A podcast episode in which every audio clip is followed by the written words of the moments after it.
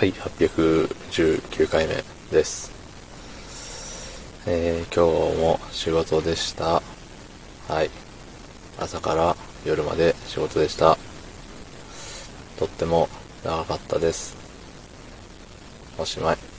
えーそんな本日、えー11月3日木曜日20時39分でございます。えーまあ、長かったですって言いながらも、あれはね、土日に比べたらほんの少しばかり早く帰れている。うん。いいことです。しかしながら、しかしながら明日は健康診断。健康診断なんすよ。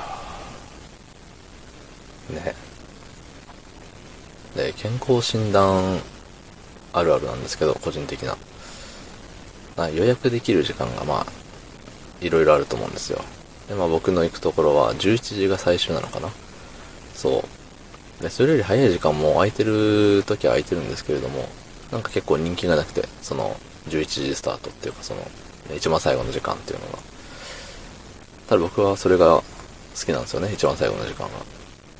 もう何より、あの、早起きしなくてもいい。まあ僕からしたら、あの、11時にその会場に着くっていうのは、早起きなんですけど、多少ね。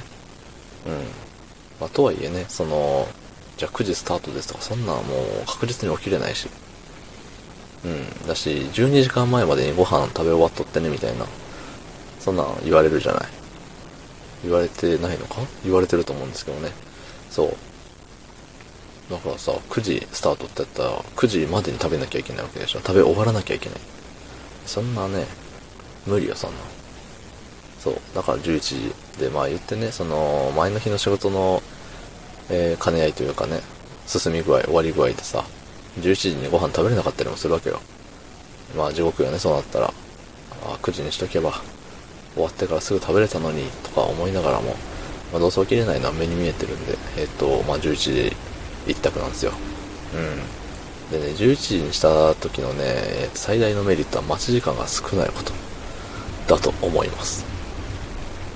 どうなんでしょうね。一番早い時間の方がスッス行くんかな ?9 時なのかわかんないけど、その一番早い時間だと、まあその、何箇所か巡るじゃない？スタンプラリーみたいにさ、あの、目、目、耳、えー身長体重、えーっと、血抜くやつ、えー先生に話聞くやつ、先生と話をするやつ、なんか体に吸盤をつけられるやつ、えっ、と、ぐらい？あと、レントゲンなのかあれは？